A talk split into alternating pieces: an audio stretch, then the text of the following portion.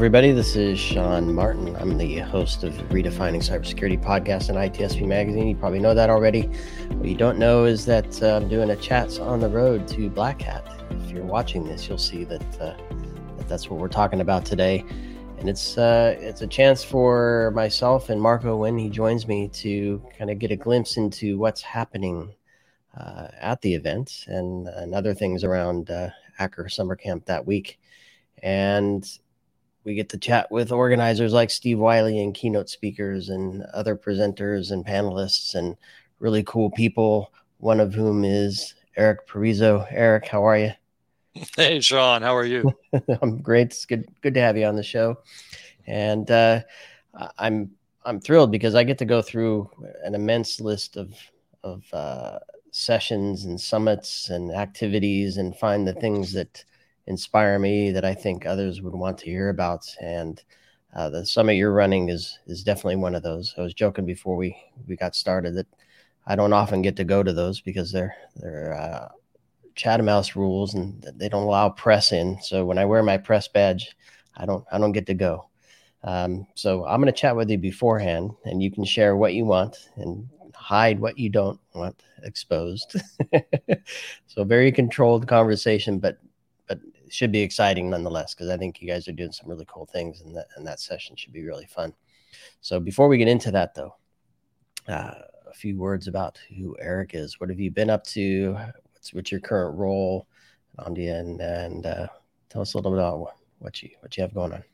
Sure. Thank you again, Sean. Great to be with you. Uh, Eric Parizo, Managing Principal Analyst for the Omdia Cybersecurity Research Team.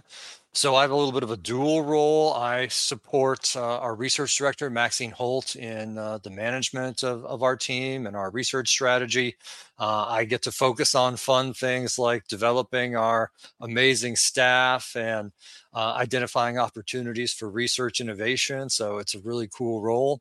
And then in my quote unquote spare time, which is actually a lot of the time, I am also the uh, the lead analyst for our enterprise cybersecurity operations intelligence service, which is all things SecOps, all things threat detection, investigation, and response, everything related to the SOC. So all the solutions that uh, SOC pros know and love from SIEM and SOAR and XDR, EDR, all the DRs, vulnerability management, visibility, the list goes on and on. So that's what I do in a nutshell. I've been in I've been here about 4 years now. I was previously uh, with another research firm for about four years. And uh, before that, for a uh, very long time, I uh, lived in your world, Sean. I was in uh, media uh, over at TechTarget managing their search security website. I love it. The, the, the good old days, I'll say.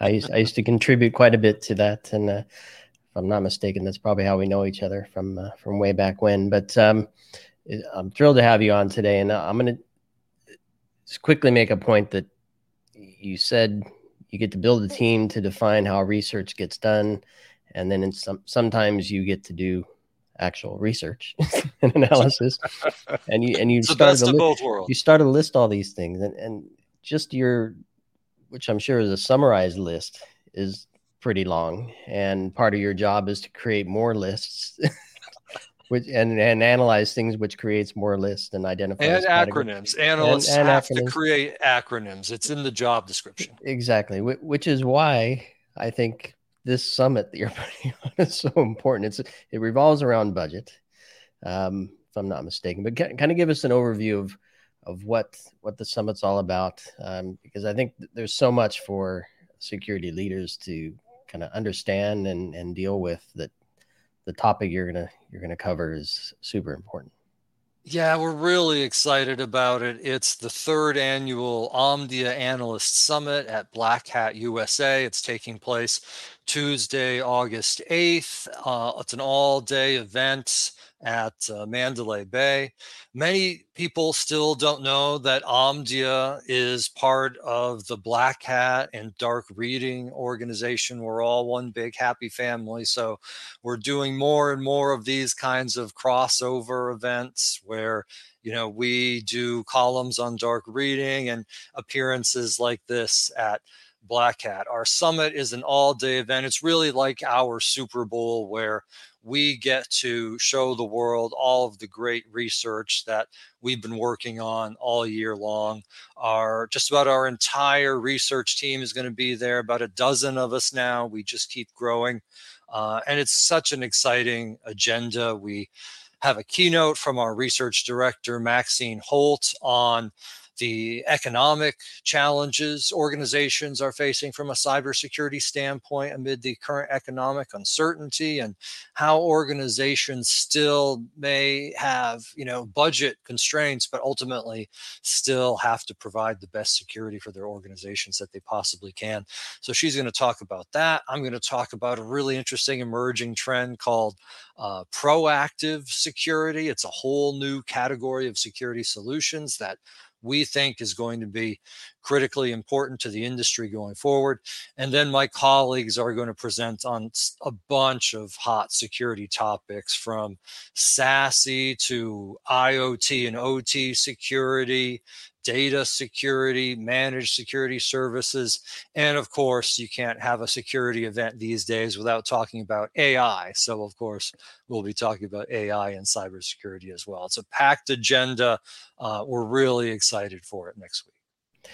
Uh, it sounds sounds super fun. And and when we're talking budgets, I, I had a conversation uh, a few months back uh, where we're looking at budgets and one thing we didn't get to during that chat was kind of where the budgets are coming from. Do you, I don't know, do you, do you see any shifts in how budgets are being allocated?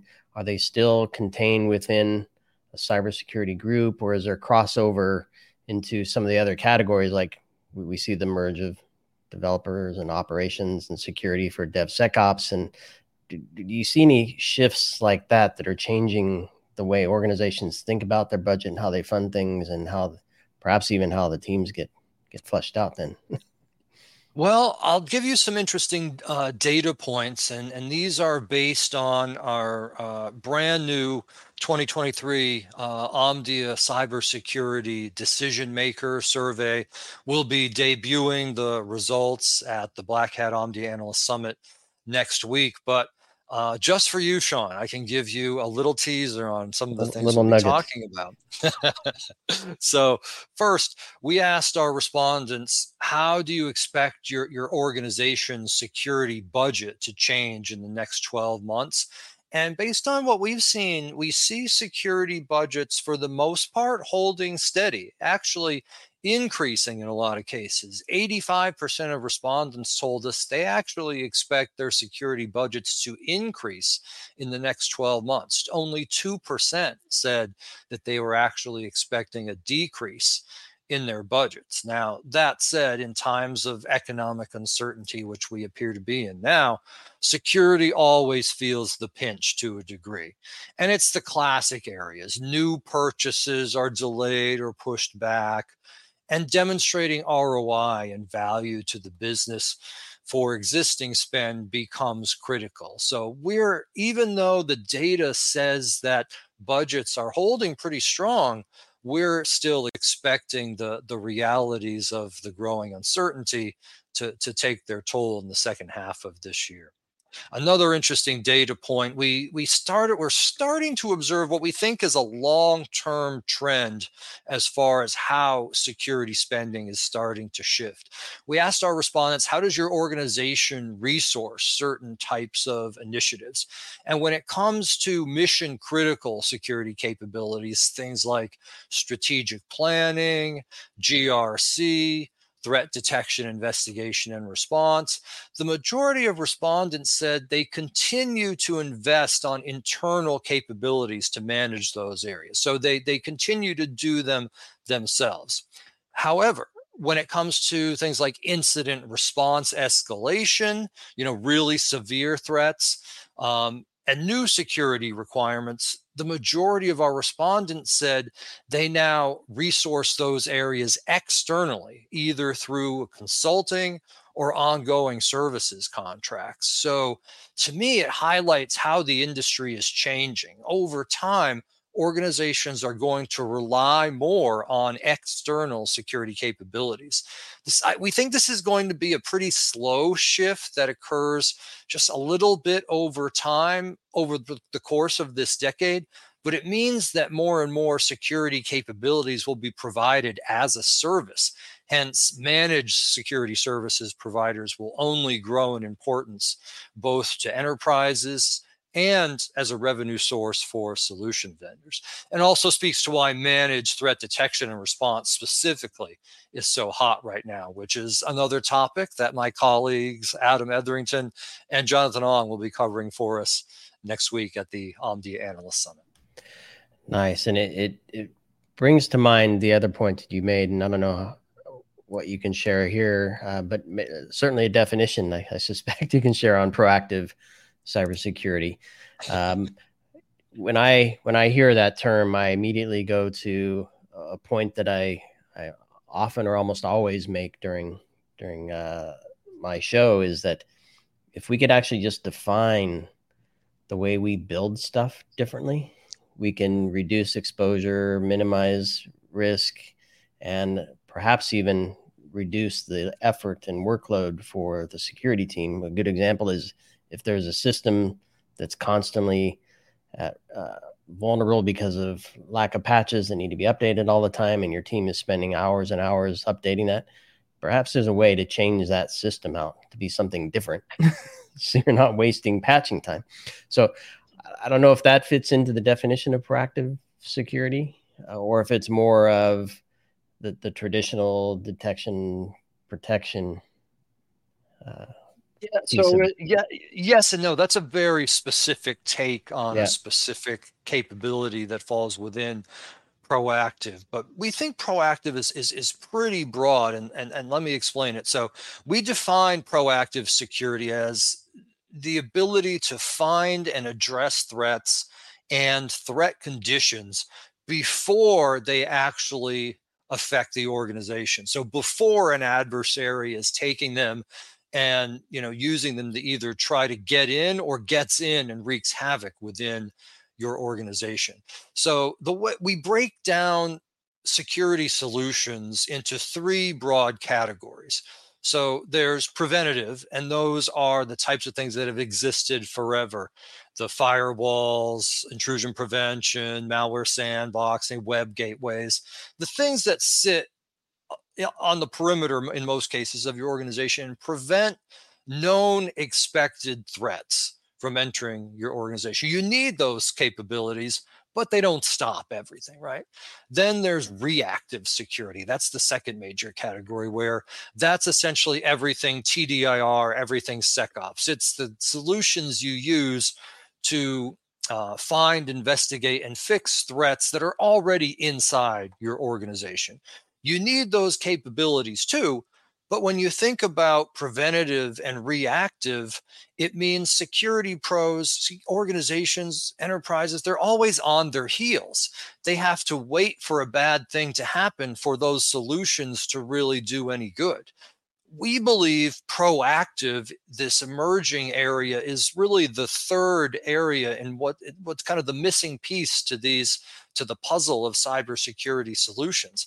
By having this class of capabilities that allows you to get ahead of security problems before an adversary is knocking on your door or banging down the door, that's going to enable your organization to prevent so many problems later in the attack life cycle, not to mention reduce the overall risk that your organization is, is facing. So we're going to look at that in some detail, talk about some of the specific types of proactive solutions we see out there, and why this is the precursor to a whole new type of, of solution category that we see called proactive security platforms that's going to bring together a lot of different but related proactive capabilities into one solution set. And I, I think in pictures, diagrams oftentimes, and I, this could either be linear or cyclical or Venn diagram, which would you, or something else completely how would you well, that's uh, that's the exciting tease we're going to leave for our attendees at the Omdia Analyst Summit next week because right. we definitely have uh, most, if not all, of the above. Nice. Love it. So, looking at budgeting, my my experience with budgets in the enterprise uh, is you often start with what did you do last year. that's, so that's kind of like the the baseline, and you say we want to kind of keep things the same. We might want to adjust slightly, um, but what's your view on that in terms of cybersecurity? Is that is that typically how budgets are formed? And if that's the case, how do you see the mindset needing to shift for something like a, a proactive security set of capabilities about to hit the space? No, you're you're absolutely spot on, Sean, and it's it's one of the things that we do talk about in our in our session on proactive at the Omdia Analyst Summit next week because proactive sounds great. It seems like the where the industry is going, but if you're a CISO and you hear that it's like okay great but now i have to go back to my board or my ceo or, or whoever controls my budget and say I need a whole new class of security solutions in addition to everything you're already paying for. And when security is often, you know, a non-starter because it's generally not a revenue producing element of most organizations, going in and asking for more budget is a real challenge, right? So one of the things that we recommend that organizations do is go back to their organization, start really thinking about what their cybersecurity architecture looks like and, and see how many capabilities they really have uh, that are proactive versus preventative versus uh, reactive today and start that long-term process because you know rome wasn't built in a day. You know organizations aren't going to be able to massively shift their uh, cybersecurity budgets from one year to the next because you do have a lot of set costs right? You have your staff which is you know the, usually the biggest chunk of it you have existing solutions that you've already invested in, often on multi-year contracts. You know, you often have uh, services agreements, uh, whether it's you know consulting or just you know product updates, threat intelligence, and the like. So there's a lot of baked-in cost in most year-to-year uh, secure cybersecurity budgets that kind of you know move just roll over from one year to the next. So we're advocating just starting to start the process of thinking about it from a, a, a budget allocations perspective and see how in the next few years you can start working to to allocate more budget toward proactive because ultimately we strongly believe that's where organizations are going to want to start moving significant amounts of of spending just because would you rather have solutions that you know stop threats at your door you know help you find the threats that are inside or preventing the threats from getting to you in the first place? So we're think that we're thinking that's an equation that's going to start shifting. And and speaking of equations the, the output is something right? you do some math and you get a result. Um, which hopefully is meaningful and, and can be measured and, and a collection of those outputs can tell a story. Um, do, you, do you see a change needed in, in the way we look at budgeting to tell the story to our leadership team and to the, the to the board and does again proactive and some of your findings and the, the research you did say something needs to change on that front as well. How, how do we measure? How do we know we're spending the right stuff? It's sort of to me, it's a little bit, Sean, of a chicken or the egg problem, right? It's like where where does the cycle start? Do you look at your budget and say, you know, I really don't like how this stacks up. I want to change some of these allocations. Or do you say, gosh, I really am not getting the performance I need. I'm not stopping the threats that are really impactful to my organization or I'm not getting to them as quickly and as efficiently as I need to. Um, I feel like it's some it's a little bit of both, but usually it's more about you know the problem the problems that change or emerge that lead to changes in, in how the, the financial picture is, is, is allocated from a budget standpoint.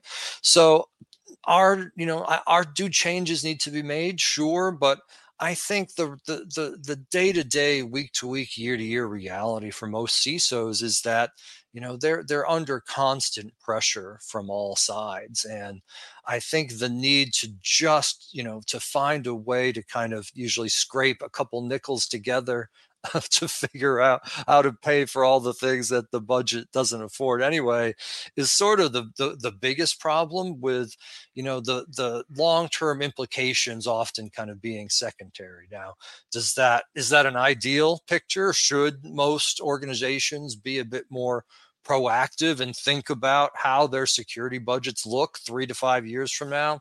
Absolutely. It would be to their great benefit to do so because it'll be make it easier to get ahead of these kinds of big changes that we see like proactive security.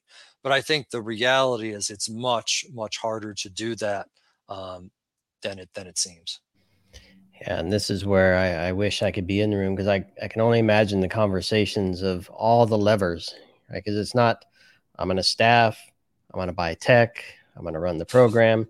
It's it's all those levers i'd have to have to communicate and and to your point that you just made something changed i'm under new pressure for something and everything that i've defined at the beginning year for the budget I'm not prepared for what just happened. yeah, and um, we haven't even spent yeah. a lot of time talking about compliance and security. Uh, exactly. Still, to a large degree, is a compliance game, right? It's that's where yeah. a lot of this budget comes from. It's enabling the ability for the organization to meet compliance regulations. So that is still, you know, top of the board for a lot of organizations, and ultimately dictates where that budget goes. Yeah, and. uh so I'm I'm afraid we'll we'll start to get too deep into what. what I'm an analyst. You can never get too deep, Sean. No, no, for trying to give give things away for the session, but um, I think w- what I'll leave you with, and you can answer with yes or no or as deep as you want on this. But you mentioned it, so I'm gonna I'm gonna also say we can't have this conversation without talking about it at some level. AI. So so clearly AI has a role to play in in the threat landscape. Uh, it has a role to play in in the security technologies, uh, presumably in the operations. My question is, what about? I'm sorry, the technology. My my question is then, what about uh, the operations and, and the team, and then ultimately the the budget? Can AI help us help us with some of those questions of where should we be spending our money? Uh, it's a really interesting topic, Sean. AI in, in cybersecurity and particularly generative AI to me is the number one trend um, across the entire uh, cybersecurity landscape in, in 2023. I think the arrival of ChatGPT late last year kind of caught everyone off guard because it was the first time people realized, hey, wait a minute, suddenly these AI capabilities can be opera operationalized in really interesting ways that nobody had really prepared for, and suddenly there were some implications that nobody was really ready to deal with. So um, it's been really interesting in 2023, kind of seeing um, all that come together. So now there, that said, there are you know there's there are things AI is is good at and things that AI is still clearly not good at. Right? It's good at searches. It's good at uh, especially complex searches where you know you, you being able to use human language to run a complicated query and get really meaningful uh, results. It's good at correlating, finding the pieces of data within certain parameters, um, and analysis and presentation, helping you find the needle in a haze in the haystack that in maybe in a way you didn't even know was there. But it's still not so good at things like automation and creativity, and definitely not at replacing how a human thinks or, or the value that a flesh and blood human provides.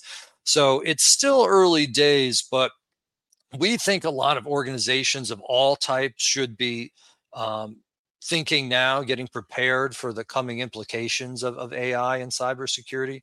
My colleagues Curt Franklin and, and Kiki Boroday will cover that at the Omdia Analyst Summit at Black Hat next week.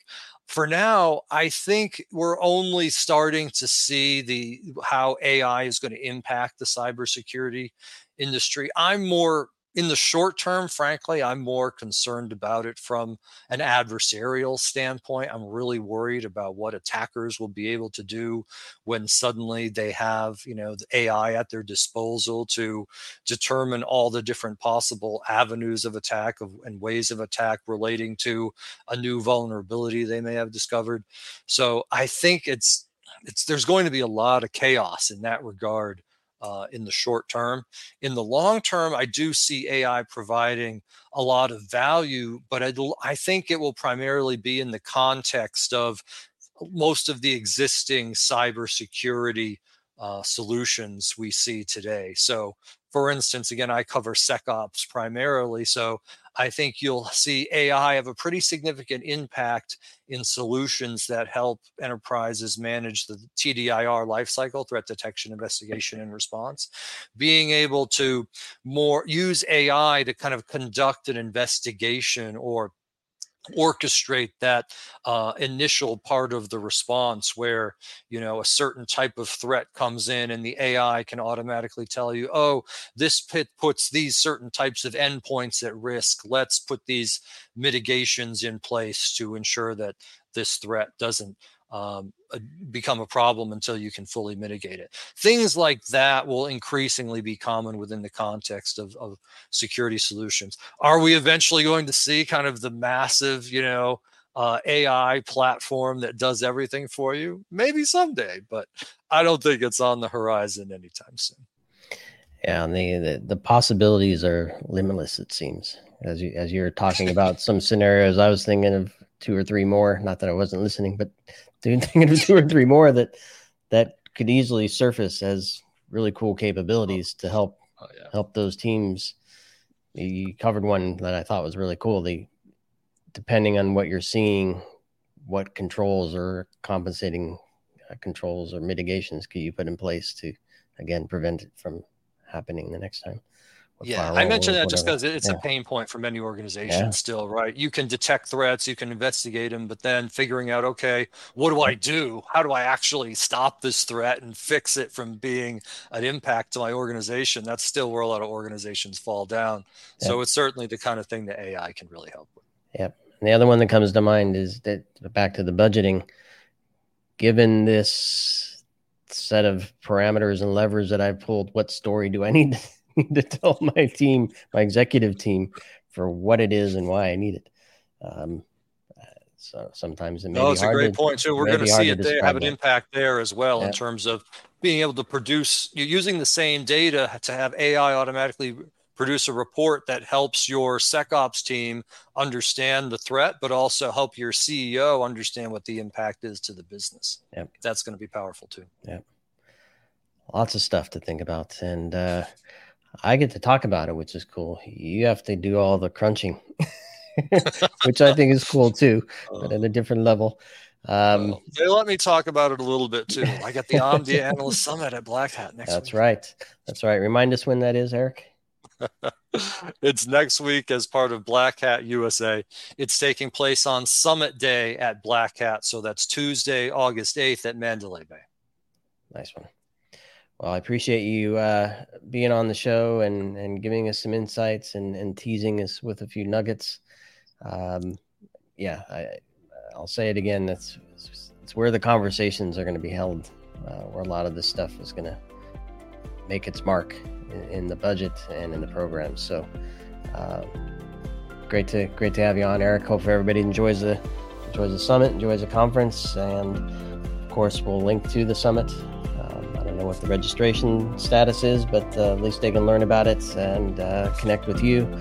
And for those listening, we still have tons to uh, tons to go here with our coverage of Black Hat USA 2023. So stay tuned and uh, subscribe, share, and uh, and have fun. Hopefully, everybody's enjoying the coverage. Thanks again, Eric. Thanks, Sean. Take care.